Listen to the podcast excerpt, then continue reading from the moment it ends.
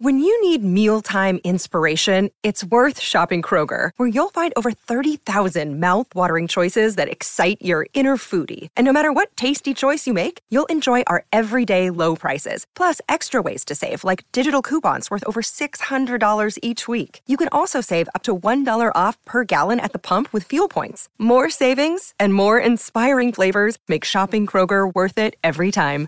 Kroger, fresh for everyone. Fuel restrictions apply.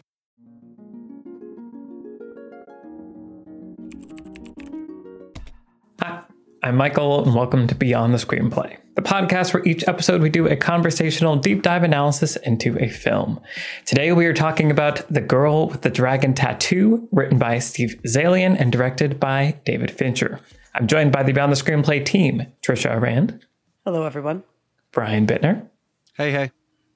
And Alex Calleros. Oh, it's perfect. Yeah, why did we think of that? Why did I? God, you make us look bad, Brian.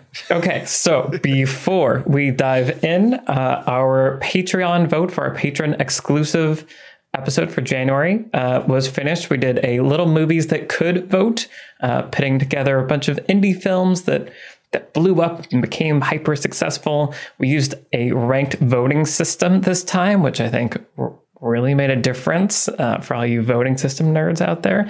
And the patrons voted for Little Miss Sunshine. So our episode on Little Miss Sunshine is available now in the Beyond the Screenplay Patreon. Head over and give it a listen. It's a really good episode, probably when we record it in the future. I can't believe you said that thing though. Like 30 minutes in, it was crazy. I know. All about the sunshine and the small amounts of it. Anyway, so the girl with the dragon tattoo uh, is so. This is one of the few movies left uh, for us to talk about that there was a lessons from the screenplay video made about. And rewatching it, I was remembering this this kind of like moment. And i think this was around the time i was getting obsessed with five act structure and like weird act structures. And i'd always loved dragon tattoo. And so immediately when reading about weird act structures i was like dragon tattoo it's a weird movie. It's long and it's not a normal story and it ends and then it keeps going. Uh, and so the lesson from screenplay video is kind of breaking down the abnormal act structure, how there's sort of five acts. There's a quote from Fincher sort of saying they realized they couldn't take the book uh, that Stieg Larsson had written and fit it into three acts comfortably. So they went for this five act structure. And so it's this really weird movie where the first half, our two protagonists aren't like they don't meet basically until the midpoint, but we're still tracking Lisbeth's story essentially as much as Mikael's. Uh, and it's, yeah, I just remember like watching it in the theater being like swept away on this ride and not really understanding where I was going. And it's kind of a mystery movie that like you can follow and play detective, but it's also kind of a drama. And Lisbeth's stuff has like nothing to do with the mystery at the heart of it for a very long time. And even the way the kind of detective mystery stuff pays off honestly was a little bit underwhelming for me and didn't feel like it gave me that like oh yeah this was a super cool crime mystery thing. But i was sucked into the world and the characters and largely because of the performances the relationship between Mikael and Lisbeth. I think is really fascinating. And then obviously the Fincherness of it all hit when I was at my my Max Fincher uh, and it's uh, it, just it did all the things that a, a good Fincherism will do to me. Lots of things to talk about with this movie, where how it compares to the book, how it compares to the Swedish movies, the franchise that could have been that never was, all these things. Um, but yeah, I'm curious to hear from you guys your overall thoughts on Dragon Tattoo. Brian, do you want to start us off? Uh, sure. Yeah. I mean, I, I love this movie. Um, I've spoken a couple times about the way that this movie was marketed and the way that the opening the title sequence just feels like this like look at this movie it's gonna like kick ass it's gonna be like what if the guy who made seven made batman which matt reeves later was like that sounds like a good idea so the first time i saw the movie i was like oh okay it's it's a very different kind of thing and something i haven't talked about as much is you know, there are these kind of two Finchers. There's the Fincher who made Seven and like most of Fight Club, and then there's the Fincher who made The Game and The Social Network and Gone Girl, like these very clean cut kind of everything looks very pristine, and we're we're sort of being very careful about everything. Whereas a movie like Seven is really everything's just grimy and dirty, and I love the aesthetic of Seven. And I thought this would be a movie where it's like, oh yeah, you're making another serial killer movie. So like if you're making a movie about like college kids inventing Facebook, then sure, make do like your very clean cut thing. But then this movie wasn't that, and it was sort of like, oh no, we're we're doing a very clean, technically perfect looking movie. And then also there's the stuff you're talking about where it's not really doing the Hollywood stuff. You're like, oh, like the there's not some big exciting showdown with the antagonist. And then there's like this whole other act after that.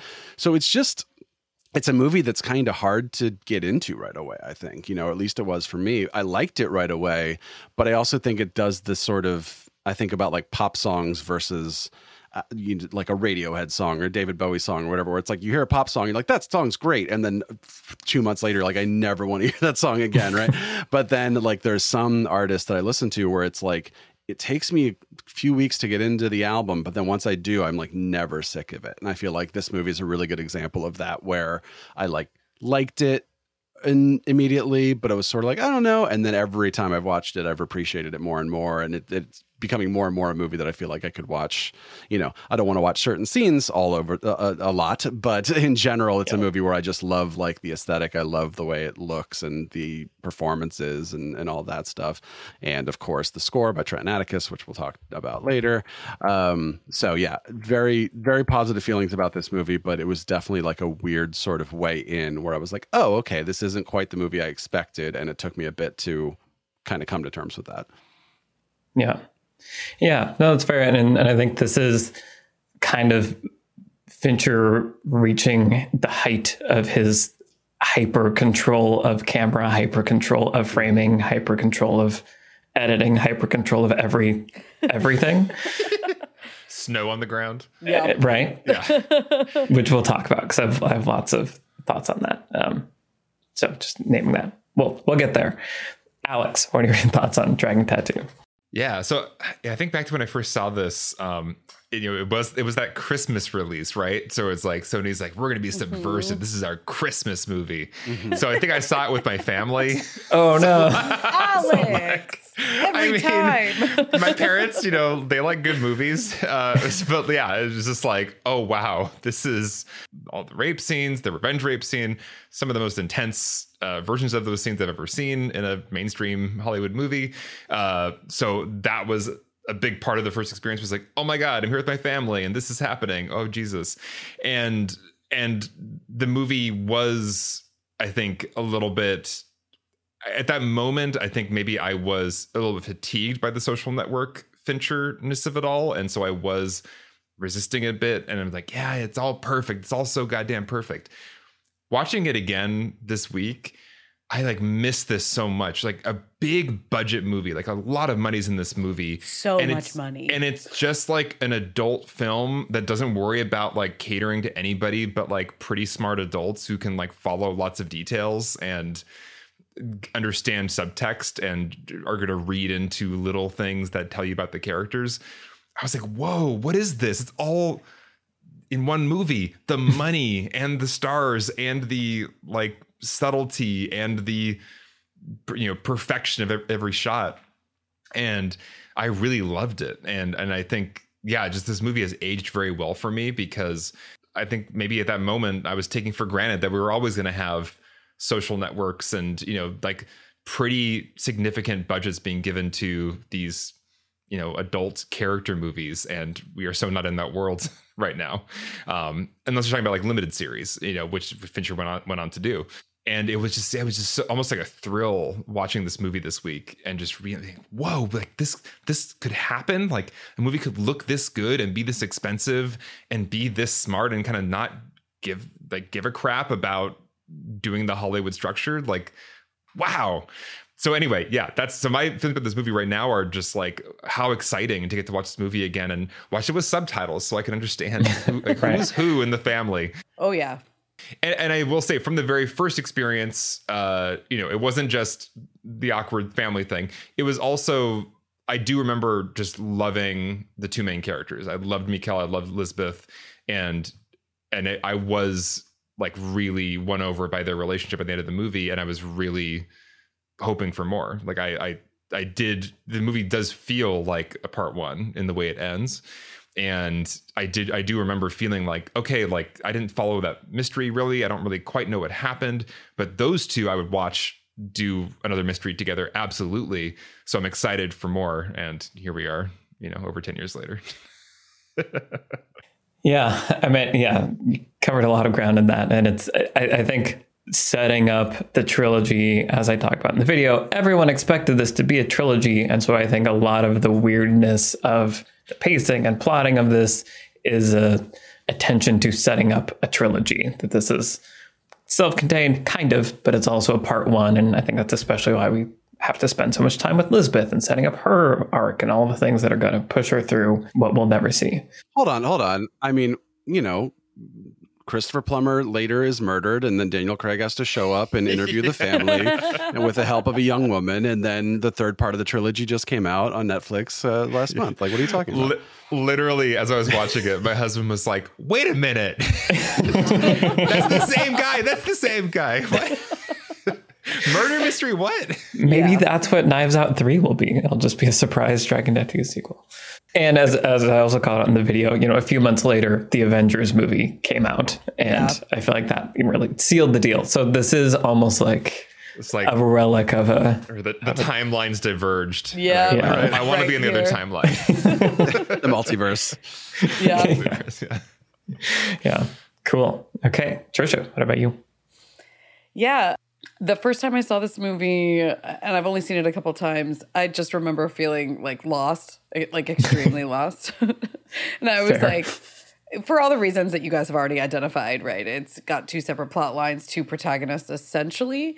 Um, although I think, you know, as you just said, Michael, like you're expecting more change from Lisbeth in this movie, and she like there's like an inch along her arc, but she's certainly not where I assume she ends up at the end of the the trilogy. And so i think there's there's like so much stuffed in here that it, it, you know it just be, kind of becomes when you think back on it after seeing it only one time you're like snow violence everything dark everybody bad uh everyone cold um, just like, and that's all you kind of remember, right? And uh, you know, I, am fully with you. I think that the the two central characters and their relationship ends up being the lasting takeaway. But the mystery itself is like incomprehensible the first time you watch it. It's the so, first time I had no mm-hmm. idea. Holy crap! yeah, yeah, it just doesn't make any sense. And so uh, that was my feeling watching it again for this. Uh, I think this is the only the second time I've seen it um, I really appreciated it a lot more. And I was also holding on for dear life to every bit of like expository dialogue, like visual cue. I was like, I will solve this mystery and I will stay with it and I will make sense and it will be meaningful to me. And it was. Um, it was nice to it was nice when everybody gets their comeuppance in the end. And, you know, even the last like mini act 3C, whatever that is. Um, or, you, yeah, you point out the five act structure where Lisbeth decides to right one more wrong before she walks off into the night. Um, and I, even that, I was like, yeah, go get him. He's, he's bad over there. He's been bad all along. I, I loved all of it. Um, and so I think that it's just, yeah, sort of an interesting example of it actually isn't that unusual in its genre. Like it's you know uh, an example of Scandinavian crime fiction specifically, of which I've read a little. Um, my experience is more in like classic Scandinavian crime fiction, um, and then I've seen some more like modern adaptations and modern examples of it. They're all this densely plotted, at least the ones that I've read. Hmm. and they're all this dark and they're all this cold. There's all this much snow. Usually, like everybody's sick too. Like everybody's got a cold, and uh, they're all in really bad marriages, and like it's always really bad. Um, it's like sleeting a lot, and you know, there's they can't get anywhere, and there's like a bus or a train, and it's always just like God, I can't get up there. That's so far. It's so cold. Like that's actually all really common, at least in the examples of Scandinavian crime novels that I've read. Uh, and so I, I kind of appreciate it as being like a mainstream, a little bit more of a mainstream example of a very specific subgenre of crime fiction that I think is fascinating and probably deserves a lot more love from uh, Western readers and Western viewers. And so um, I was I was into it more this time around as an example of that. And I also want to say I saw the sequel with Claire Foy that they made. Mm. Um, that's based on it, it's Hornet's Nest, I think, right? Uh, Spider's Web. Spider's Web. Yeah, there's Yeah. So okay. not one of the Stieg Larsson novels, but one of the. Oh yeah, thank you. Okay, yeah, Spider's Web. Different insect. Yeah. Yeah, I was gonna Yeah. say. Not an insect. Anyway, so I saw that one with Claire Foy.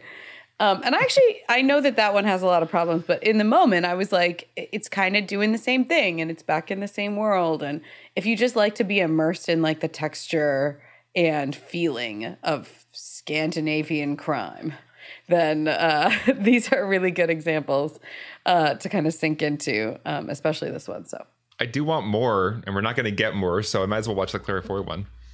there Kind you of yeah. I'm thinking in this moment too. yeah. Yeah. I will also say, like, like while we're talking about other adaptations of, of this, There are other versions too. So, Yeah. yeah. yeah. So the, the original Swedish trilogy it was three movies that all came out in 2009, but then was also recut into a six part 90 minute each episode uh series. And uh, and it's it's really good. You know it, it doesn't it doesn't have the budget of a hollywood movie or anything like that but uh, Noomi Rapace is awesome and uh michael nyqvist uh, who you may know is the the guy in john wick who's like he's the baba yaga. Um the, like yeah. Um like they're they're great and you know it's at least a way to to watch the entire story and uh and i i really like it. Um so I, it's it's worth checking out. Yeah, well, and and read the books because I remember what you know. It's rare that I read narrative fiction. Uh, I shall admit, uh, but occasionally a movie gets me super excited about going and reading the book, and so that's what happened. As I read the original and then read the other two, uh, or the first book and then the second and third, and really enjoyed them. My memory is enjoying the second one the most. It has like a weird prologue, but my the takeaway that I have vaguely in my head, this was 10 years ago, is like, oh my god, the second one would make such a cool movie. Third one's a little bit weird, and so I am curious now to see now that I know I'm never going to get the rest of the Fincher trilogy, maybe I'll go watch the Swedish versions because now I'm not worried about it polluting my my Fincher experience. Well, I just want to say that I was surprised to like learn that we were never probably ever going to get these Fincher ones. Um cuz at the time, I think I assumed that a lack of sequels to this movie meant a lack of success financially. And so like I didn't look up the box office numbers, but I was like I'm sure this movie lost money. It cost 70 million dollars to make.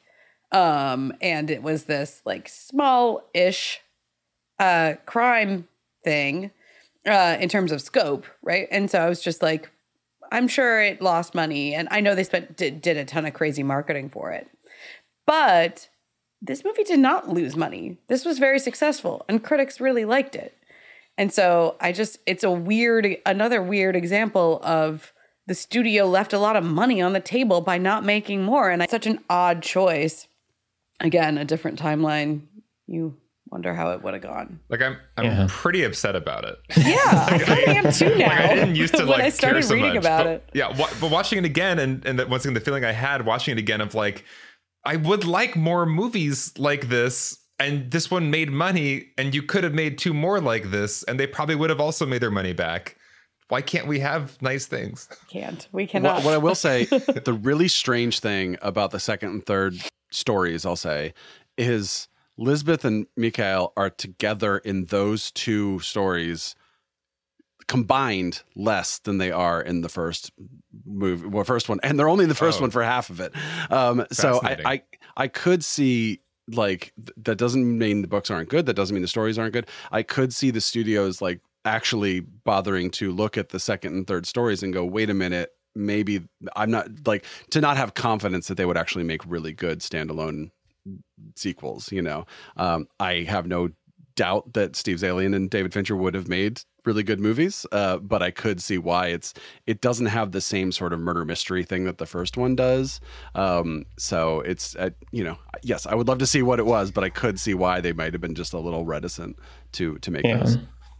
Yeah, I mean, we'll we'll never know, and I, I feel like what's frustrating for me is that clearly effort was spent, you know, in the let's get the Robin Wright and let's get the Yes. like like let's populate all these characters that have like two scenes in this movie that are going to have huge roles in like the other stories that like, but but alas, here we are, and Yeah. I've uh, made my peace with it. I've complained online in a YouTube video about it, and I've done everything I can. Other than make the movies yourself, which I just think is lazy. Oh. The so like the the Fincherness of it is I think really interesting. And I've talked in the podcast before about so quick tangent. The behind the scenes for this movie is amazing and you should watch it if you're interested in filmmaking. It's very very educational. It's similar to Social Network, almost like Fly on the Wall, but like edited so that it's still entertaining, but just like watch people make a movie. Like it's not like hey, there's an interview with the star where they're just telling you the story of blah blah blah blah. blah. It's like here is a documentary about people making this movie. It's really great. One of the things in that that I've mentioned before is the editors the whole like video just on the editing and you know the the insanity that is trying to edit a David Fincher film where he does a million takes and he shoots with two cameras. And so there's like a million angles for every single thing. And then within every shot there's if there's someone in the background you can use a different take for the background than in the foreground because everything's locked off and on a camera. And so you're choosing takes for multiple people within the same frame all that kind of stuff. Getting to the point that you brought up trisha of just like this mystery is completely unfollowable the first time uh, one of the things they talk about in the editing documentary is the Elizabeth kind of putting all the pieces together in that scene toward, you know, in the third act or, you know, whatever, toward the end, uh, Where when she's, in the looking at the map. archive. Yes. Yeah. Yeah. Yeah. That originally that was a much longer sequence because they were trying very hard to like make sure that everyone understands that this puzzle piece fits into this thing. And it wasn't working. Uh, and it was slow. And so their takeaway was like, well, if it's going too slow and they're not going to get it, let's just go at the fastest pace possible. And people still won't get it, but at least they'll get the impression of a thing. And so I think there's that speaks to the sort of weird feeling I have about this movie, where there are filmmaking lessons in here that are expert 10 out of 10. You can't do this any better. And then there's also examples of here's what happens when you take that too far and you take the perfectionism too far uh, and you have to uh, kind of rely on other techniques because it didn't work. Like the audience isn't getting this mystery. Uh, and so you have to hit the the gas pedal and just get through this as fast as possible. And so I think that's just another one of these things that I find fascinating about this movie is that it's not perfect, and I wouldn't say that like every single shot in this movie is exactly right and that it's telling the story in the best way possible at every moment. But there are moments where the level of craft is super high, and then there's also moments where you're watching a high level of craft uh, like band-aid over things that were missed. And so I think it's just an interesting feeling that I have watching this movie where sometimes I, I watch a movie, I watch seven and I'm like, this movie's perfect. I love this. Don't change anything. This movie, Dragon Tattoo, is not perfect. I don't know that I want to change anything either, but I'm very aware that the Fincherism, I think, can is tripping itself up at times and relying on itself to then recover and try to get out of it at the same Right. time. Yeah, I mean, ju- I'll quickly because I don't want to. I want to talk about the movie itself and not talk about like these sort of like meta things, right? But like, I will say that something I've noticed, especially in like latter day Fincher, is like kind of a lack of emotion a lot of the time. Is is is like I'm appreciating things and I'm and I'm entertained by it, but I I'm not getting like something like Benjamin Button, you know, those like relationships, right, where you're just like really feeling these people being together, or the scene between Morgan Freeman and Gwyneth Paltrow in Seven, where they're talking about like, is the world worth living? And it's a little, there's a little bit of like surface level to a lot of the later movies where I'm just sort of like seeing things happen, and I might be a little emotional at times and I might get to like kind of like feel a scene or feel a relationship, but it feels I, I felt a little bit of we're spending so much time on like the technical stuff and making sure you've like information is being communicated that I'm then not like getting the that sort of like gut feeling that I want out of out of just a relationship between people. And that works for a movie like Gone Girl or Social Network, right? But in in a movie like this it feels like I don't know, do I want a little bit more um do I want to feel the relationships a little bit more than I am? Well, and this brings me to a question that I have for those that have seen and read uh, the other versions of this, the original version, the novel, and, and the longer form adaptation, the Swedish adaptation, which is at what point do you have too much for a movie? Like, mm-hmm. does this cross the threshold of too much for one movie? Um, because it even the best writers and directors in the world, the emotionality that you're talking about, Brian, is really hard to capture if you don't have the time. And if the character web is really big, mm-hmm. which both of those things are true. There's an insane character web here. There's the mystery piece, and then there's Elizabeth's entire life. And um, it's just like the libel subplot. yeah, the libel subplot. Right. And and I'm you know, I think there's a reason why I've said this before, but it's like short stories are actually the prose form that is closest to the feature film, mm-hmm. where you can sink into the short story. It's usually a small enough character web, you know, a bite sized enough plot. Um, and that's how you can kind of adapt without having to to aggressively cut like plot lines, entire characters, things like that. Or like and 250 so, page books or something like that, like books that are just on the shorter novellas, side. Novellas, yeah. yeah, exactly. Yeah, yeah. So I'm very curious, like, does this cross that threshold for you guys? Is there the longer form versions of the story? I mean, you touched on this earlier, whether they're preferable, but like, should Fincher have made a mini series mm-hmm. or a limited series of this? Yeah, watching it this time, honestly, it did cross over for me where like once it got to that fifth act of like, and now we're gonna start Lisbeth's story where she's gonna take down Wennerström. I was like, wow, okay. Like I just saw Avatar and Avatar was long, but it like felt different than this. This is like yeah we are like long and I enjoy it, but it's long. I think what surprised me, my memory of reading the book is vague, but my reading the book, my memory of it was like, oh wow, they got most of like the important stuff in here. There are a couple like notable things, and like while Mikael is staying on the island, he like starts up a romantic relationship with, with Cecilia, one of the Vangers, and so like there's like a little that romantic subplot that yeah. Do we need Oof. a third relationship? that would have been a lot. Yeah. yeah. Yeah. But yeah, watching it this time, I was like, no, this this should have been a limited series, and I think it's interesting that basically right after this, Fincher went over to Netflix and started working with Netflix to do limited series House of Cards and then Mindhunter.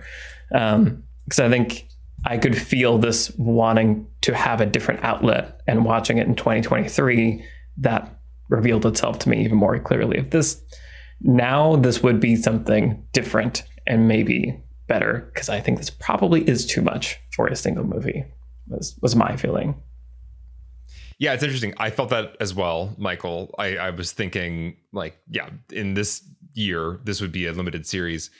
However, part of the the Fincherness we're talking about that uh, I also like really admired from the context of 2023 was just the amazing efficiency of his filmmaking. Because we do have a lot of limited series that go the other direction where it's like well we got to pad out 10 episodes so let's like really take our time. And it, it, it was just so like refreshing and rewarding to see a scene happen where it's like minimum viable product of like a scene but it's good and like and like every every like split second of that scene is exactly the right split second to communicate what it needs to be communicated now it's over and we're on um and there's something that's really satisfying about that as well. And I just, I yeah, I I think this movie straddles this line, and I agree, probably crosses it into like not everything lands in this movie the way it should because it shouldn't be a movie. But also, what a thrill to just see like beautifully efficient filmmaking, uh, doing a lot very quickly. Uh, is something that I, I I do find I miss sometimes watching really good limited series that, that that know they have infinite time basically and can kind of just meander. Yeah, yeah, it's interesting because um, watching rewatching the Swedish film, but I think it was my first time watching the extended, like the three hour cut. You know, it's only 20 minutes longer than the American film, but also Fincher talked a lot about with this movie how he wanted to extend the scenes as much as possible, like really make you lean forward, like oh, what's behind that door? We're gonna walk up to the door. We're, so I think that there are there's like a lot of efficient stuff happening, and then there's like sequences driving up to the house. Um, there's a great I think it's Scenecraft is the YouTube channel which compares the way that the the two film versions are done and how Fincher just like really milks the like uh, Christopher Plummer is talking about, you know, these half were sent by Harriet, these half were sent, and it's like you're looking and you don't see the thing right away. And the Swedish film is just like, here's some flowers. We're going to tell you what they are now, and like that's not bad. It's just different. So it's like Fincher got really efficient with some stuff, but then really slow with other things. So it pacing wise, it sort of changes what you have time for. Um, so so it was interesting to see like so many more subplots happening in a version that was only 20 minutes longer but that was because we were kind of spending equal amount of time on things. So you actually have you actually have some scenes with Wennerström and they're sort of like leaning into like the antagonist. One of Wennerström's guy is a mole at Millennium. The biggest change that this movie makes from from both the book and the original um, movie is Mikael went to the the Vanger estate when he was a kid, and Harriet was like his babysitter. Oh, like that's like such. Oh, yeah. I forgot about that. He has like a and relationship like, with Harriet. Yeah, and he like remembers things about that time and stuff, wow, which is like, right. I don't know that that is necessary, right? It's it's like it, I'm sure it feels very strange if you've you know engaged with either of those original things to not see that in the American version. But I don't know necessarily that it adds to the story, right? Um, but one thing I did really like about the Swedish version is there's a lot more sleuthing with Mikael and Lisbeth. Like once they team up, they're like going here and like interviewing this person and driving around and looking for. I was like, yeah, I want to see this kind of I guess like Watson and Watson, uh, you know, pairing where they're just like going around and, and doing stuff. Um, but just in general, it made me think about what when do I think something should be a movie versus a series, not just time. How long is the thing, right?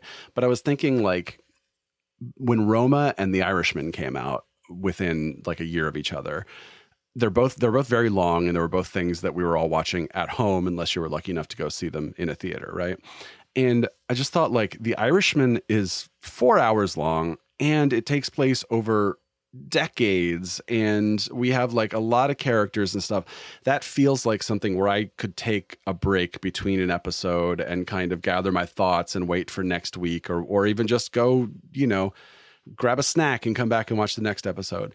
Whereas Roma, I feel like if you're not with uh Cleo like for the entire ride, then the payoff at the end is not is not there. You know, if you even if you just watch half that movie and watch the next half, I feel like it, it you need to kind of sit there and engage with this thing for the whole time. Um, so I was thinking like focused character pieces versus big ensemble pieces takes a lot of time. And that doesn't mean you can't do it right. Babylon recently like that could have been a mini series but at the same time i had a blast watching spending three hours in the theater watching that movie. Um, but i feel like gone girl and girl with the dragon tattoo are like really just pushing the limits. You know if girl with the dragon tattoo is a movie about catching this killer what does lisbeth's first Uh, half of the movie have to do with that. If it's a movie about Lisbeth, what does Mikael's first half of the movie have to do with that, right? So it's sort of trying to do all these things at once. And in a limited series, it's like you could have a Mikael episode, you could have a Lisbeth episode, you could have an episode that takes place in the 60s where you like are hanging out with all these people and at the end that's when it's revealed who did it or whatever. You know, you could you have you just like spend so much more time with these characters and stuff. And of course, that's what you can do in a book. In a book, in a page, you can tell someone's life story, and in a movie, you get like half a page of dialogue if you're lucky to be like, we got to tell you some stuff about this character, then we got to move on with the plot, right? Um, so it's just it's very interesting to see uh, to see those things. But I am appreciating at least that so many that like limited series are a thing now. Miniseries was like a bad word in the '90s, you know. Right. Now it's like we can do that. We can take you know, or like Game of Thrones, we can adapt a book into a 10 episode season. So I like that we I like that we're getting more experimental with this stuff now. Yeah, and to both your points, like you know, Gone Girl is a very efficient movie also and we have an episode on that. And then I think on that episode I mentioned that I watched Sharp Objects, which is Gillian mm. Flynn's other novel, which they made into a limited series, and it right. is way too long. like so much of it, you know, they they took all the time in the world that they needed to tell that story, and it's just it, it there's not enough plot to like sustain it, and the character relationships are interesting, but it just isn't the same as like seeing it all crammed in. And so, yeah, I think I don't like I don't have an answer, but I do think it's an interesting open question. And I just think it's interesting that it seems like now in 2023 the default is to go to TV instead of back when this was made and earlier the default was to go to film right? Because that's where the money is. So the default is cram it into a movie. We'll spend 70 million dollars making it but we'll still make our money back on it which is wild. And that was just like the gut reaction from the studio at the time. Whereas now the gut reaction is totally the opposite direction. And i wonder if there should be a gut direction either way. You know what i mean? Like if in a perfect world we could evaluate every single piece of what I mean is like every story on its own merit and just look at what form it wants to take. Absolutely. And I think we need to be more okay with like the four episode limited series, you know? Right. Like like if that's all it needs, that's all it needs and it's okay. And if you're on if you're Netflix or HBO, it's like it's fine. Just, just do four or, or three even. Um, if if, it, if it's calling for that and it's not a movie, but it's not also like a ten episode arc. I, I know I just want to like second your your thoughts, Brian, about both Roma and The Irishman. I saw both of them in theaters, and mm. watching Roma in theaters is like I would never watch this at home. I want to watch this only in the theater in this incredibly focused way. The Irishman was like, I wish I was at home so I could like stop watching this movie for a minute and like go do something else and like pee and um so it's yeah, it's it's interesting how it's not just about even length, it's about content and what content within that length what kind of experience it is calling for. Is it calling for like an overtime experience or a focused all at once emotional arc you have to just sit through in order to right. feel? Yeah, yeah, yeah. It's, it's interesting, and I, I feel like they still want to at some point talk about Andor, maybe because I feel like that circles around I've a lot of thinking this. about Andor a lot as we've been saying this. Uh-huh. We're just gonna keep mentioning it on every episode and then never right. doing it. Everybody wants us to talk about it. We've done this with Star Wars before. We tease it for like a year or two, and then we'll give the people what they want. People are like, oh, Andor, that show from six years ago. You're talking about it now? Yeah. I mean, at some point, there'll be a season two. Andor takes me to Stellan Skarsgård, which brings me back there to here, which is, and it was funny watching this this time, thinking about Michael in the theater twelve years ago, whatever it was. Uh, not knowing immediately that, of course, Stellan Skarsgård is the bad guy. Because like this time of like, of course he's the bad guy. Look at him. right. you cast Stellan Skarsgård. That's what you do. And you, he, so him as a as like one of the antagonists is an interesting character and one of our patrons outlaw uh, brought up the the kind of fascinating moment where at the end when Stellan Skarsgård essentially catches Michael, the way he lures him into his trap, right? As he doesn't he even calls this out. It's like the fear of offending someone is mm-hmm. like scarier than the fear of pain or something like that. Uh, but for some reason it is. And so, yeah, he just invites him in, invites Mikael in for a drink, and he comes in, and it's there's something so true about that weird human psychology. And I feel like that's what's really fascinating to me about this character that we don't get to really know until that you know torture sequence with Daniel Craig like but that whole little sequence really does talk about a lot about just like the psychology of so many things and the weird humanness of it and i just love the way both of those characters play that scene. And I, I don't know. It's one of those scenes that I almost forget is in the movie because there's so many other things in the movie. And I feel like this is a moment, kind of like you were calling out, Brian, of there are sequences where Fincher takes his time. And I feel like this is one of those sequences that's yeah. like, we're going to, now we're here and now we're going to be doing this for a little while. But it's really gripping and like disturbing, but like darkly fascinating. And like, tickles that weird little like slightly perverse part of my brain that Fincher somehow knows how to get into. Uh, so anyway, so I'm curious to hear, yeah, what you guys make of that character, that sequence, and sort of those aspects of psychology and how cathartic it is when Lisbeth like slaps him across the face with the golf club. I'm like, ah, so good. Yes. yeah, I mean, I mean, you know, in Mikael's defense, he has if he is pretty sure Martin is the one who did it. He has two options. One, run for his life, in which case Martin knows he knows. Or two, try to play dumb and say, I was just out for a walk and I tripped, and maybe I can get out of here and go get the cops and whatever, right? But so it's like I like that monologue that that um that Martin has, but I do feel like if if you're caught bumbling down a hill trying to get away from the outside house, of a killer's house. Yeah, exactly. Like you either just run into the cold night and hope you don't get shot in the back, or you try to play it off. And I feel like neither option is great. But look what happens when you don't try to run away into the night. Like, gotta try to run away into he the night. He didn't know about the. He didn't know room. that then. He hadn't yeah. seen the Swedish version. Yeah, but still, well, that was his mistake. It yeah. came out before this.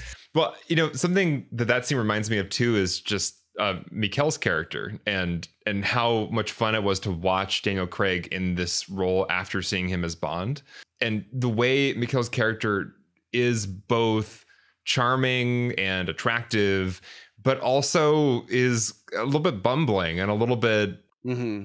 kind of awkward about certain things, and and maybe not always this kind of uh, Hollywood version of masculinity. Like he gets afraid and he gets freaked out, and in a lot of ways, Lisbeth is the one who's kind of like a steadier rock for him during a lot of the ordeal in the second half of the movie. Um, and I just really I really appreciate like a male protagonist like that embodied by a Daniel Craig uh, actor, and it's fun in that sequence watching him be a normal human, not a Hollywood movie human, but like how I would be if I was caught on that. I would probably do exactly what he did. I would be totally terrible at hiding how nervous I was. I would obviously have the knife in my pocket and not be good at hiding that either. Um, and I think it's it that's part of what makes you know his relationship with Lisbeth so interesting, and also just why I like these two characters is because he is he's he's a different kind of protagonist than the like yeah I don't know steely, cool, confident. I'm I'm a, I'm an even match for a Martin Vanger. He's not. He's he's a normal person who is smart and doing his best, but he's not superhuman. Yeah. I think there are a couple of things uh, in that scene that really stand out to me as just really ratcheting up the tension in an effective way. And and one of them is that you know, we as the audience have a lot more information than the characters do. Like we know that Mikael Mikael has been snooping around the house. He's seen a lot of stuff. He's pretty sure Martin is the guy but he doesn't know for sure. So we kind of understand, like, he does basically know, but he hasn't found like an actual smoking gun or like, yeah, he didn't find the torture room. Like, he didn't actually get what he needed to come out of there and be like, you know, fully ready to take him on kind of thing um, or run away screaming into the night but we know because we've been you know the intercutting with lisbeth in the archive we know that Martin is the guy for sure. And so, you know, and then you have Martin coming back. He doesn't let on necessarily. So there we're as the audience are in a privileged position of basically like holding all the characters at once um in a way that oh, they're not sure of each other. So I think that that helps.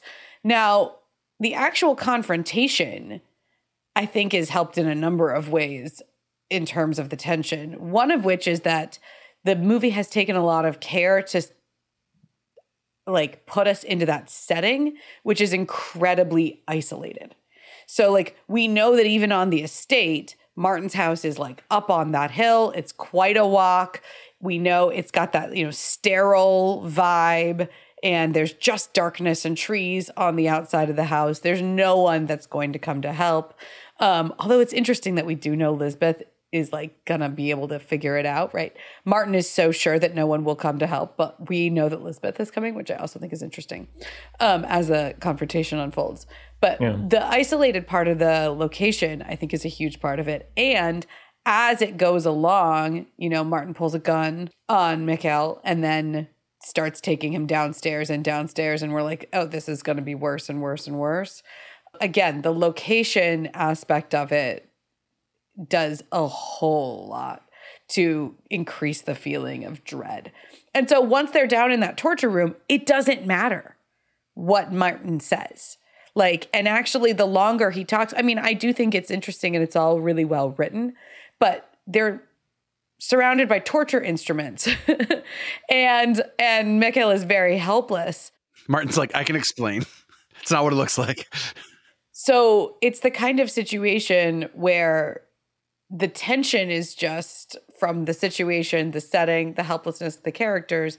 And then the longer you draw it out, it's like stretching that rubber band, right? Tighter and tighter and tighter. And so I do think I do think Martin's psychology is interesting and like, you know, next levels of messed up to American readers in a way that probably sticks with you if you're not if you don't read a lot of this kind of like really dark serial killer stuff. So I do think and it's, you know, like I said the dialogue's very well written and well delivered by the actors. But it doesn't matter so much as the setup I think that goes into that final dialogue scene. And actually, it reminds me a lot of, I do think it's one of the standout scenes of the movie. It reminds me a lot of um, the scene earlier where Mikael and Lisbeth meet for the first time, where he shows up at her apartment with coffee. And again, the setup work is doing all the work of the scene for us in so many ways because we know both of these characters. We know what they've just gone through. We know exactly what they want and who they are and the setup work is what's pouring into that dialogue sequence. The characters have never met each other before or never, you know, in the case of the the scene in the torture room, they've never met each other clearly or honestly before. And so there's this sort of thrill of a first meeting to both of these scenes. And I think that the one between Mikael and and Lisbeth is also outstanding in its dialogue and the way that the characters lay their cards on the table. Um, but a lot of it, the work is not being done so much in the scene. It's relying on the scaffolding around it. Yeah. Well, and it's interesting. I'm glad you brought up the thing because I want to talk about the two. The but the, there's also the fact that within the Martin torture scene, you know, we're sort of assuming he's the one. He killed his sister, mm-hmm. but he's not. And like we're getting that revelation. And so there's still like those layers unfolding. Yeah, still a lot of movie to go. Um, and and yeah, I'm glad you called out just like the locale of that house because like the set decoration, the art design of this movie is insane, and just the the idea of he's he's in this house it's removed like he's still hiding but there's glass everywhere. Like he has nothing to hide. Like there's a lot of interesting mm. layers happening in the set that kind of match the the twisted psychology underneath. Turns out it's actually the parasite house well it's interesting because the movie and this is i you know to be honest don't know a lot about the culture cultural context for this but there's a lot made in the movie of Sweden and Swedish history and yeah. relationship to Nazism and and the, the I think there's a symbol there of look at our like IKEA Swedish like clean perfection. Yeah. Oh wait, down in the basement there's some really dark some really dark stuff. um, and and the, the, movie does seem, and I, I, assume the series as a whole is engaging with uh, trying to reckon with some of the darker aspects of Swedish history and culture. Um, and, and I can I can see it in that set design. Right. There's a lot about the sort of Swedish political system and like what's okay and what's not okay and sort of like the third story is is part of it is just Lisbeth trying to like prove that she's not you know disturbed basically. And and some of that is is she lying about her past? And some of it is like do we as a society like this kind of behavior? And is it okay? And you know so there's a lot of that that kind of thematic content. You know and another thing that the book and the original movie do is Mikael is Swedish. Period. Right. Accents are a thing uh, that I have talked about before, and boy, oh boy, is this a movie to talk about it with. Um, uh, I want to come back to the stuff we are talking about, but like while we're talking about th- this movie's respect for Sweden, uh, it's like it's so strange. My my thing is always just like be consistent with whatever your choice is, right? So if it's Valkyrie or something, you're like, look, we're all German, but we're going to speak English. Like, okay, whatever. But this is like we're all Swedish characters. Some of us are Swedish actors. Some of us are American and English actors doing varying degrees of Swedish accents. There's like a, a um, Bjurman is Dutch, I think, and I assume he's not trying to do a Swedish accent. I don't know because I can't tell, you know, but like tell us people from there. And then Daniel Craig is just Daniel Craig, like Oh, no attempt at all. And you know, is a is no attempt better than a bad attempt? Hashtag Kevin Costner. I don't know. It's just the lack of consistency that like when you are that much of a, of a perfectionist as Fincher is, it's like how is that just completely glossed over like like how are you not hiring a dialogue coach or or sorry a, a dialect coach um to to to deal with this and you're just being like yep just one of our one of our characters no swedish accent the end Well, and but I do wonder because he's a perfectionist, like if that's a choice in in some ways as a bridge to American audiences, you know, to have to have a Daniel Craig protagonist at the center of the movie as the most like normal guy, does it help to not have to listen to him like strain to do like an authentic accent and just get to be Daniel Craig? Um, is is there a barrier that's put up if if he is like Rooney Mara doing trying to do kind of a like a strict accent the whole movie.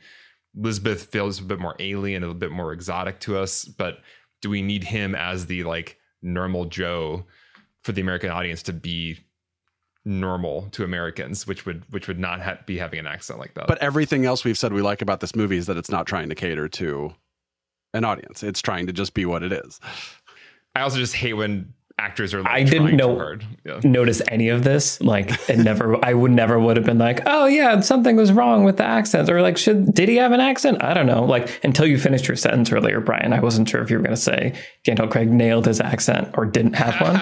so like I that's also a part of the audience in the world. Uh, mm-hmm. This is all subliminal, basically. Yeah. but like swedish listeners we some of us understand like your pain right.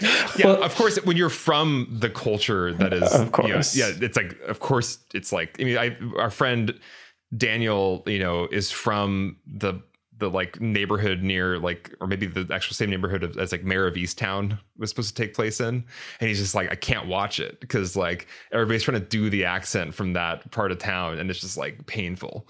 But for the rest of us, it's like this is great. Um, so it, yeah, it, it's it's hard when you're from that part of the world and accents are divergent or non-existent. Yeah. Yeah. It's kind of I don't know. It's one of those somewhat unsolvable problems. If you if you have to have a Daniel Craig in your movie to get it made, et cetera, et cetera, blah blah blah. Um, but he likes doing accents and murder mysteries Yeah, it's true. We do know that. Yeah. Yeah.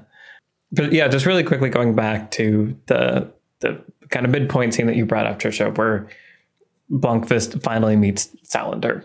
I, watching it this time, I was really impressed by how like just right it feels like it, it navigates the situation because there's a lot of ways it could be, go really wrong. Okay, so basically like not quite breaking in, but he's pushing his way into her space. She has someone over, like it's a huge invasion of privacy, comma, but we know that Lisbeth has sort of like invaded his privacy, comma, but that doesn't make it okay, comma, but he has sandwiches. His demeanor is like, like there's just like, I feel like enough of these balancing things where he's upset, but respectful and kind of holding those two things. And she's upset, but not like threatened. And we've seen like, you know, we know she has her taser and she could take him out as we've seen her do very effectively. Uh, so I don't know. There's just like as that scene began, I was like, oh, how, wait, how are they doing this? But somehow by the end, I I buy where it's ended up in this kind of first step in forging a relationship where uh, there's tension but respect. She's super smart. He's kind of an idiot, but knows how to navigate things. I don't know. Just all of that somehow sets that relationship stage in a way that I found really impressive.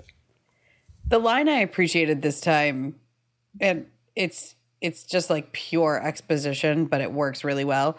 Um, is the one where he goes, "It's me, the person you bet know better than my family members do," right? That's an important reminder because the last time, like, their weird relationship where she actually does know everything about him and exactly who he is. Because the thing is, when he shows up at the door, you're like, danger, danger. Here's like a, a, someone you've never met before pushing his way into your apartment. Just tase him right now. Like, but then quickly we get that reminder of like, no, she knows exactly who he is and his exact relationships with everybody and everything. It's again, it's just, it's a great example of a line of characters telling characters something that they both know and actually something the audience already knows too, but is an incredibly salient piece of information in order to make this scene play.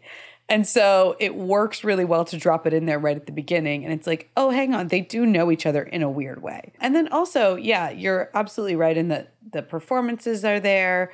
Um, his like general urgency, I think is really key, where he's like, I really need to talk to you about this right now. And like, if you don't want to hear about it, you never have to see me again. But like, if he played it any more politely, you know, the scene just diffuses and she just goes, okay, go away. I'll never talk to you again. Um, but I think, again, going into all of the scenes leading up to this one, and the one that, uh, the one that, the line that got me this time is, you know, he's like, I'm going, you're going to help me catch a killer of women and you're just like, "Oh yeah, of course she is." and and he doesn't know what she's just been through. But we do. And there's this immediate like these two are going to work together. He knows for some reason the exact right thing to say to her about like we're going to catch a really really really bad dude. Um and this is relevant to you personally even though he couldn't possibly know that. Uh, I don't know, it all just works really well. Yeah. I feel like her shirt also does a lot of work yeah. when they cut oh, to the wide shot. Yeah. It's, the, yeah. it's wonderful F costume you, design F- there. F- yeah. That's, yeah. yeah. But I think it's also great because it rolls right into him showing her the evidence. We get that moment where she, we do get the hint of her photographic memory and we get the thrill of the Sherlock Watson, especially I'm thinking of like Benedict Cumberbatch Sherlock too, of like this person's a little bit superhuman and they can remember everything right away. She's already 10 steps ahead of him. She's already on to the next thing. And that's just like so much fun to watch. And and immediately I'm I'm bought into this duo because I want to watch them do this. Yes. Yeah.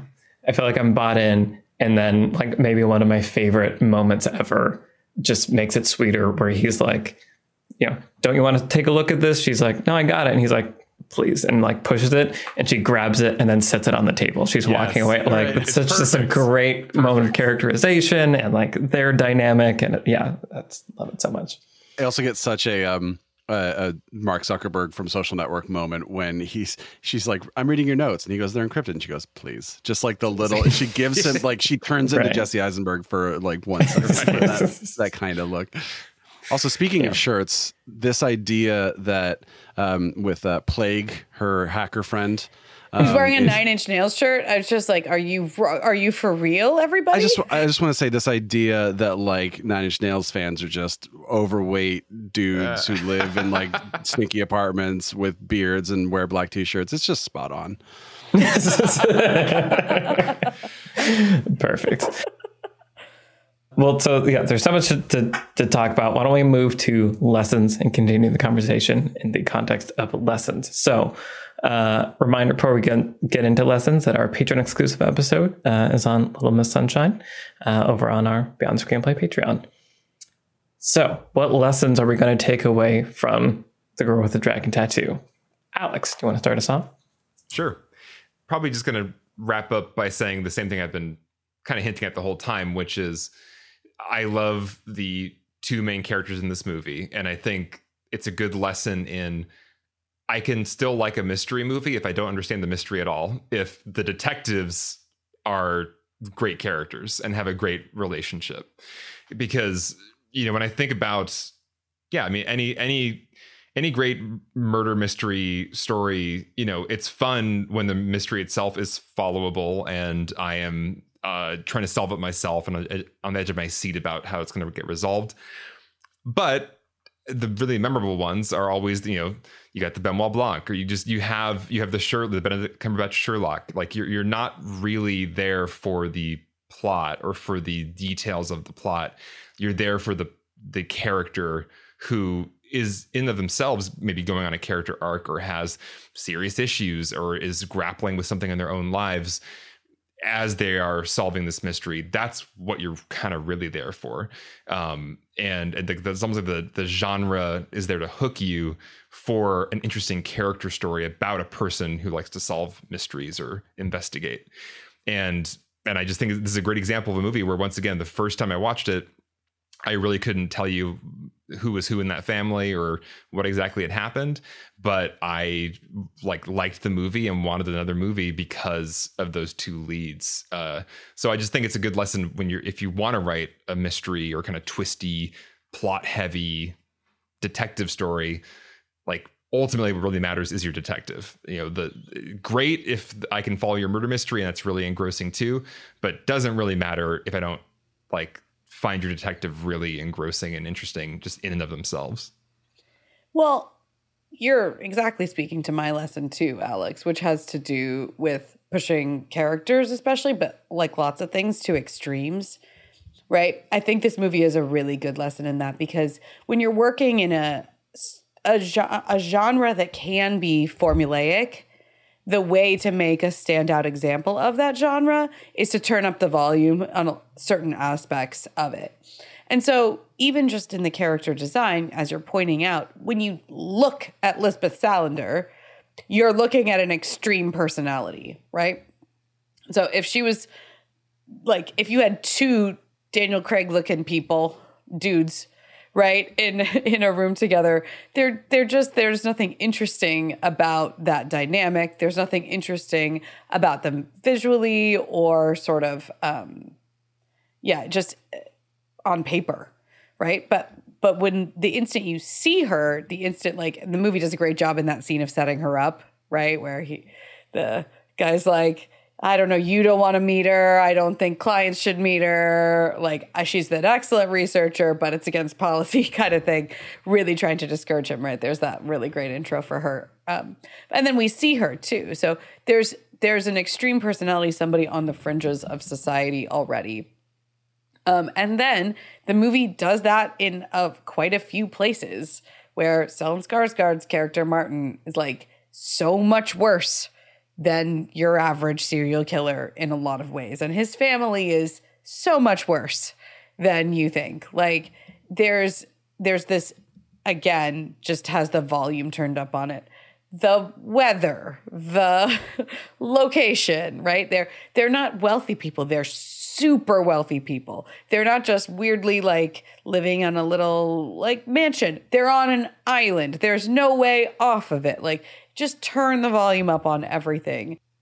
and it just works really really well to make this the memorable memorable movie that it is both in terms of texture and in those character scenes too. So i think that yeah it's just a really great example of that. And like i said some of the stuff in here is a little bit more familiar if you have read this kind of work before but even so i think there's a reason this broke through and it's kind of the extremity of all of it uh, in so many ways on the topic of the cold, I remember watching it this time. I, I felt how cold his cottage was when he arrived. Oh my gosh! Did such a good job of just conveying like it's too cold here, and this place is not insulated enough, and there's not enough heat. It's just way too cold. And it was against a green screen. The whole thing was a set in the green screen. Impressive. Good visual effects are good. Well, you know, we meet him in presumably Stockholm, right? Which already looks super cold to those of us, especially in LA. right. And then and then everyone is complaining that he's going to the North Pole. You're like, oh, it's it can get colder. oh, like, okay. Even It can get burn burn all the books in your cottage cold. Gotcha. He's going Yeah. beyond the wall. the, so that actually kind of ties into the two sort of things I've been juggling as far as like my lessons. And so your point, Trisha, of like turning everything up to 11, I think, as I was mentioning kind of at the top of the episode, the filmmaking in this movie, I think, is really worth studying as both what to do and what too much of a good thing can potentially do. But I think it's good to study because it is turned up to 11. Like, I feel like even the average moviegoer probably watches this as like, there's something happening with the movie here, like with the film, where like, you know, Daniel Craig leans forward and the camera perfectly keeps his eye line at exactly the same point because it's digitally stabilized so that the camera doesn't move. The camera does not move unless the characters are moving, unless Fincher wants it to move, and it will move precisely where it needs to go. Uh, and just like all the technology behind it. But you, so you can see knowing that someone has that level of control over things when it's working, when you're watching the movie and you're like, oh, I'm into this, I think that's a good thing to then look at and study because it means there's some intentionality happening there. Uh, and I think there's several, there's so many like Fincher montages in this, which are great. Daniel Craig walking through uh, the town, like the downtown, and it's like going in and looking, he goes to the balcony, and there's like the camera's moving and the editing is happening on the actions, just like like grab a sequence from this movie and just watch it frame by frame by frame, and you will learn a lot. The editing, the camera absurd. framing, it's it's absurd. the confidence of some of the cuts where like some some shots are so quick but it's exactly the frames you need to register the thing and then move on but like the in and out point of the cut is exactly it's that, that minimal viable product or whatever it just it's it's just perfect and that takes so much time to arrive at that place for a movie this long I mean, in the special features, those editors look like haunted. And I, and like I understand why. Yes, like everybody associated with this movie. Oh, right. yeah. Well, just and like again, it's just like there are people like I did a scene where people are sitting and having like a conversation at dinner, like they're splicing together multiple takes into a single shot, multiple audio takes, and just, like also shout out to Ren Klyce, the sound designer. The sound design is amazing.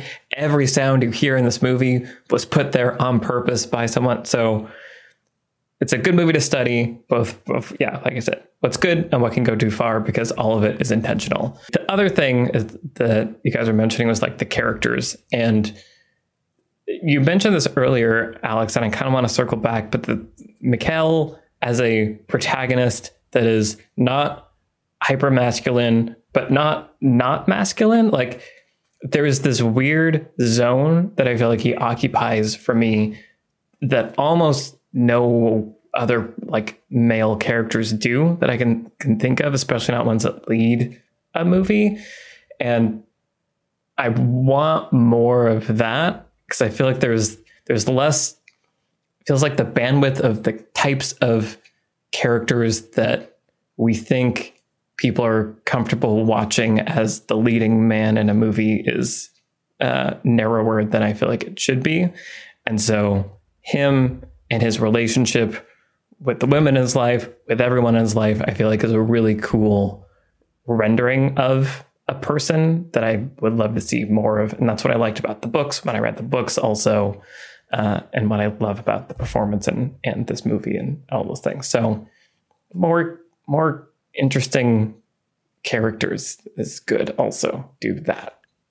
And that is also what we get from Benoit Blanc, right? Like we get someone who is not this sort of like man's man and whatever, and he is kind of there to support the the person who ends up becoming the protagonist of both of both movies, you know, and I think that's that's interesting too.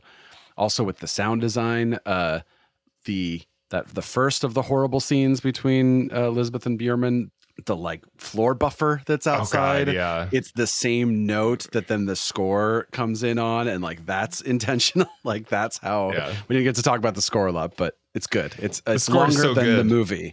The soundtrack is longer than the movie because that's how much music they wrote.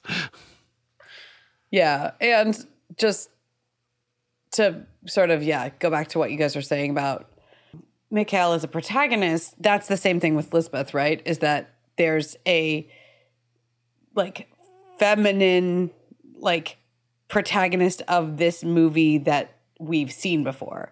And she's not that. She's, you know, a full person with more nuance um, and the kind of like archetypal kind of protagonist that we're not as familiar with. Um, that I think is is the essence of what makes her fascinating, makes them fascinating um, in their relationship is that there are more conventional choices that you could have made with these characters um, that are less, you know, good characters. When we talk about dimensionality, what we're talking about is contradiction. Like, do they have contradictions in their characters? Do they espouse values they don't live by? Do they make contradictory choices? Like, both, like, going in the opposite direction of their goals and also like bad choices, human choices, recognizable choices um, that they themselves potentially don't understand. And so there's all these things that are embedded in the characters, both of them. Uh, and I think that that's another reason that they're super memorable. It's not just like the mohawk and you know the motorcycle and her superpowers those things make her like even more iconic but it's also the way that we see her interacting with everybody in her life but especially Mikael and I think that that's really interesting Yeah, absolutely. Brian, take us home. What's your lesson? Uh, yeah, uh, Trisha mentioned the scene where we first meet Lisbeth, and I was thinking about how both Lisbeth and Mikael are uh, introduced in this movie, and you guys touched on it a little bit. I was thinking about the sort of screenwriting 101 show don't tell kind of thing, right? And we get a lot of that with Mikael of of just like he buys uh, a packet of Marlboro Reds and a lighter. Which like already that's like you know he doesn't have a lighter and then he like throws the packet away right? And the way he is on the plane and stuff like that's really good. Just we're giving you the information you need to to sort of do the work yourself right? But then we kind of get the opposite with the conversation with the um, with the with Frode and um, I think Armansky is his name uh, before Lisbeth shows up, where they're just telling us what to expect, but it does a lot of the work then that the scene when she shows up doesn't need to do. Because otherwise you have to have like these shots of them kind of looking at each other being like this this hmm, you know what i mean? And like we don't want to have that right? We want to tell the audience up front this is a strange person to us to you know because if she's showing up at neo's door asking if he wants to go to a club or something like that then she's like, not strange right exactly you're like oh that's okay that seems normal Follow the dragon tattoo. right, exactly. um, and uh, so I was actually curious about because the um, the Swedish film also has that scene, and that YouTube video I mentioned talks about the difference between the two. In the Swedish film, it's just that scene of the two guys talking.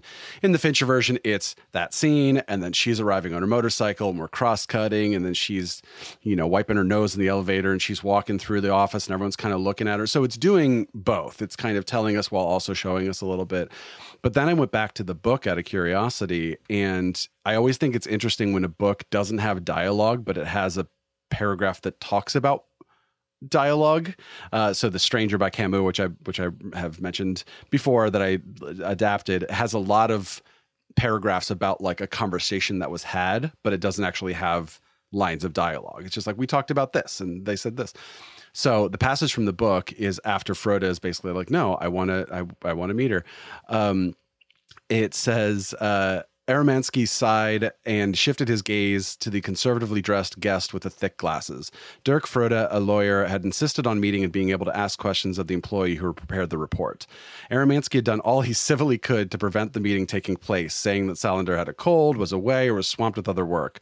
The lawyer replied calmly that it made no difference, the matter was not urgent, and he could easily wait a couple of days. At last, there was no way to avoid bringing them together. Now, Frode, who seemed to be in his late 60s, was looking at Lisbeth Salander with evident fascination fascination. Salander glowered back with an expression that did not indicate any warm feelings. So I think it's a really interesting. You could easily just cut that paragraph out of both adaptations because it's just a paragraph about she showed up, right? So you could be like, she shows up, and again, we get looks from people, and, and that's how we do the work. But to turn that, and again, the Swedish film was the one that originally did it, to turn that into a conversation because you're you're recognizing the conflict in that paragraph, right? It's hey, what do you, no, she's saying no, but this, but what about this? Uh, so to give us a scene that in and of itself is entertaining and has some conflict and it's just like a cool scene to watch, but then also does the character work so that when Lisbeth shows up, we don't need to tell the audience all this stuff because we just told them. That's a really cool, it's not show, don't tell, it's tell so that you don't have to show it later, but do it in a way that is entertaining, that makes an entertaining scene in and of itself and sort of get some work out of the way so that the scene can just be what the scene is when it's when it happens. So, and it is it is the titular character, so we do want a bit of a build up to meeting her. I'll build up. I love that scene, and that also reminds me the other, perhaps the most critical lesson to take away is show me the back of people's heads. This movie has so many cool shots yeah. of the back of Lisbeth's head, and I just like every time I'm just like, yeah, I don't know why, but yes, like what is she thinking? Like I want to know what's happening inside of that head, but you're not telling me. I feel like it's a shot that we need more of and is underutilized. So going down the escalator and to, yeah, just the back of people's heads. Do it. In in the third Swedish movie, um, we have not seen her in like full Lisbeth garb in quite a while. And then like for the final act of that movie, she puts it on and you you're introduced to seeing the back of her head with like the biggest mohawk that she's ever had. you're just like, yes, I'm so excited. Nice. Yeah, it is it's weird when in that like final act when she becomes Rooney Mara for a minute because she's putting on the, like right. the disguise and it's like oh wait Rooney Mara is in this movie. Um, I, I, um, love that sequence though. I, I it's just so much fun watching somebody put on disguise and like you know just stomp around confidently and like trick bankers. It's just it's with with like you know that music like it's just so much fun. Right, becoming a billionaires from poverty and yeah, there's yeah all that stuff. Um, awesome. Okay, cool. Well, uh, so why don't we say what else we've been watching recently? Trisha, what have you been watching recently? Sure. So I finally watched The Fabelmans, um, which I'm sure you know all about, but it's Steven Spielberg's new movie, um, uh, which is, I think what I had read was that it was semi autobiographical.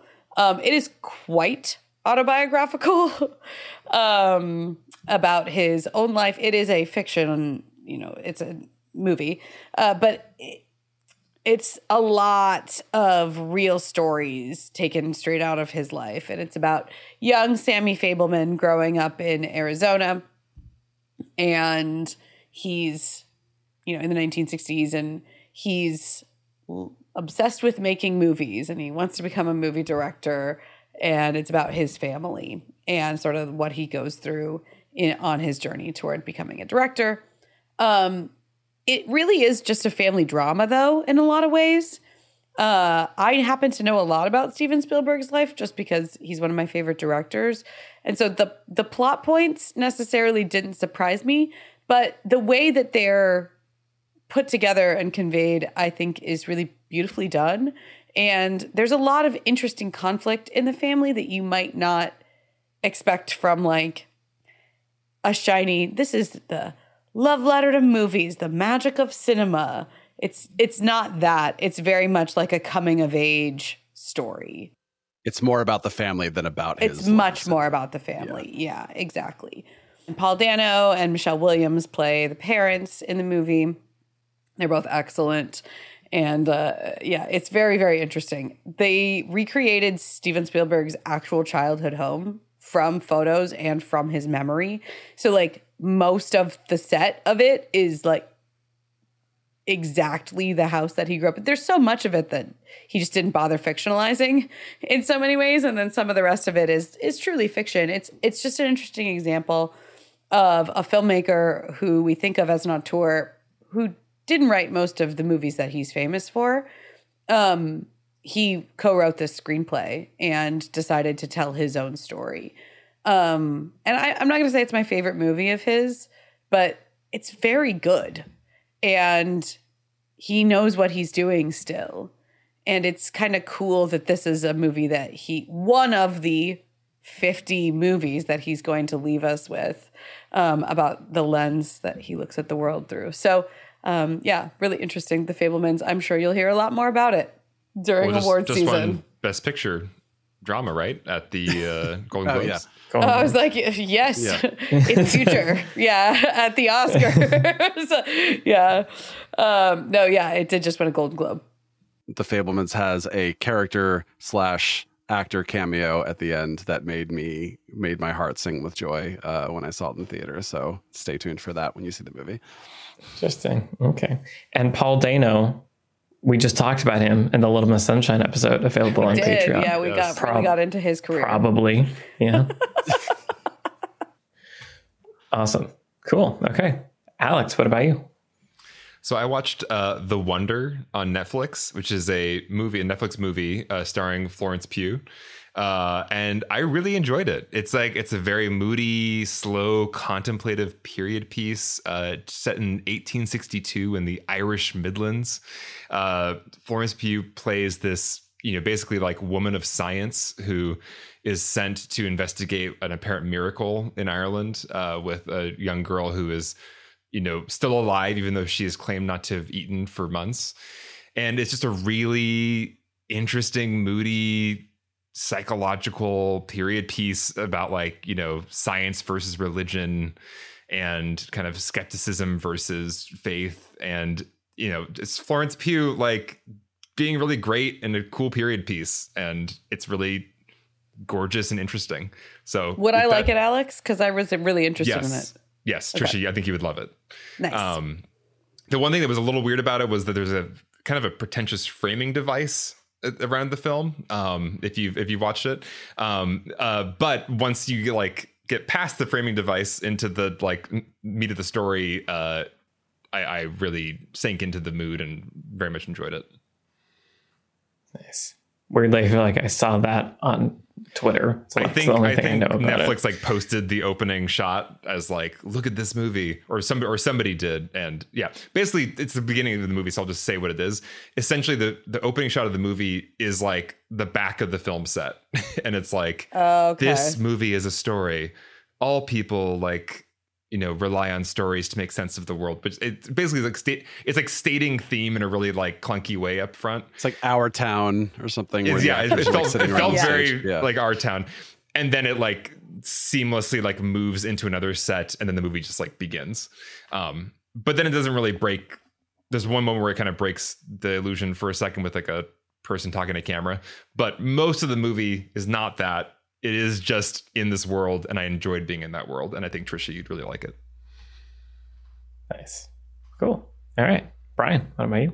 Uh, well, speaking of Irish period pieces, and speaking of movies that just won a Golden Globe, uh, I watched The Banshees of Inisherin, um, the new Martin McDonagh movie uh, with Colin Farrell and Brendan Gleeson reteaming from In Bruges, which I is a movie that I really love. Um, and yeah, the plot is interesting. It's just Brendan Gleeson suddenly just stops wanting to be best friends with Colin Farrell, and Colin Farrell spends the whole movie trying to like figure out why and like mend their ways. Um, and thematically, the Irish Civil War is also happening, and the movie is not shy about drawing a very straight line between those two things. Like it's just sort of like, hey, those people over there are fighting and no one knows why, right? Um, and that's obviously what's happening with the main two characters. Um, and yeah, it's an interesting watch. It's it's beautifully shot. Um, you can tell Martin McDonagh was a playwright first, just because the way some of the dialogue is is written. Um, and it kind of gave me like, I mean, it reminded me of Yorgos Lanthimos, not just because Colin Farrell and Barry Keoghan were both in it, uh, but it sort of had that like lobster killing of a sacred deer vibe where it felt a little little off, a little kind of otherworldly. And it also gave me some almost Coen Brothers vibes where at the end I was like, I definitely didn't get everything that movie was trying to tell me, but I had a good time and I want to think about it some more and I probably want to watch it again someday. Um, so I'm sort of like, I'm sort of in that weird kind of like we were saying with Dragon Tattoo, right? Where I'm like, I had a good time watching it. I'm not sure how I feel about it just yet. Um, but again, I'm sure we'll be hearing about it uh, as uh, Oscar season approaches. Um, I think by the time this episode comes out, nominations will have uh, they will have just dropped. been released. Yeah, uh, yeah. I was gonna say dropped, and I was like, that sounds weird to talk about Oscar nominations. nominations drop though. on Tuesday, baby. Um, We're in LA. no. yeah. um, but yeah, interesting movie. I had a good time with it. Uh, your mileage may vary depending on how you feel about Martin McDonagh, who is, you know, uh, who he does his thing, and he does his thing. Yep. Nice. Cool. Okay. Yeah. Uh, so I recently watched uh, a movie called uh, The Breakfast Club, uh, which is like it's a 1985 uh, teen coming of age, directed by who's that? John Hughes. Uh, I think yeah, it's about Hug, these- Hug, Huggus. is it Huggus? I never know how to pronounce names. And it's about these five teenagers, you know, from different cliques in high school, and they have to spend a day in detention. And, you know, it's a really interesting movie. And I feel like maybe we should talk about it because now that I've seen it start to finish, I think there are things worth pulling apart uh, and Michael has now seen over three 80s movies. Wow. yeah. This might be my first John Hughes movie I've seen start to You haven't seen finish. 16 Candles? No, I mean I've seen at least sixteen candles in my life, but I have not seen the movie. oh, Ferris Bueller's Day Off. Okay, I was gonna so say Ferris. Bueller's Day Okay. Off. You've seen. Yeah, I love it. Yeah. Okay. So now you're a John Hughes fan. I will get into everything in the next episode, uh, which will be talking about the Breakfast Club. So Yay! if you haven't seen it, rush out and see it. Uh, yeah, it's gonna be a fun conversation. It's, it's a good Or movie. if you're normal, go watch it again. Right. Go watch it for the 17th time. Yes. Um, awesome. Okay. Well, so this has been our conversation about the Girl with the Dragon Tattoo. So many things to talk about. I, you were, I forget who was talking just before we went into lessons, but it made me, uh, you know, think about Lisbeth character growth and just the ending of this movie does just like hit me every time and just like it's so sad like she has a friend and she feels like she smiles but like she there's all the stuff and it's that heartbreaking thing where she sees Robin Wright and Daniel Craig and lies and throws the thing. And then what honestly like breaks my heart the most is that the final shot, you know, she rides off into the distance, but we don't pull back. It's not like we're leaving this world behind. We push in and slowly follow her because there's more to the story I want the rest. that we will never see. And on that note, And on that note, so sorry. Yes. Uh, but thank you, as always, to the patrons that make this show possible. Thank you to our producer, Vince Major. Thank you to our editors, Donovan Bullen, Caleb Berg, Graham Harther, and Eric Snyder. I'm Michael Tucker, and I've been joined today by Trisha Rand, Brian Bittner, and Alex Calleros. All of our Twitter handles are in the show notes. Send us a tweet and say hi, and we'll see you in the next episode for The Breakfast Club. Bye, everybody. Bye bye. Bye.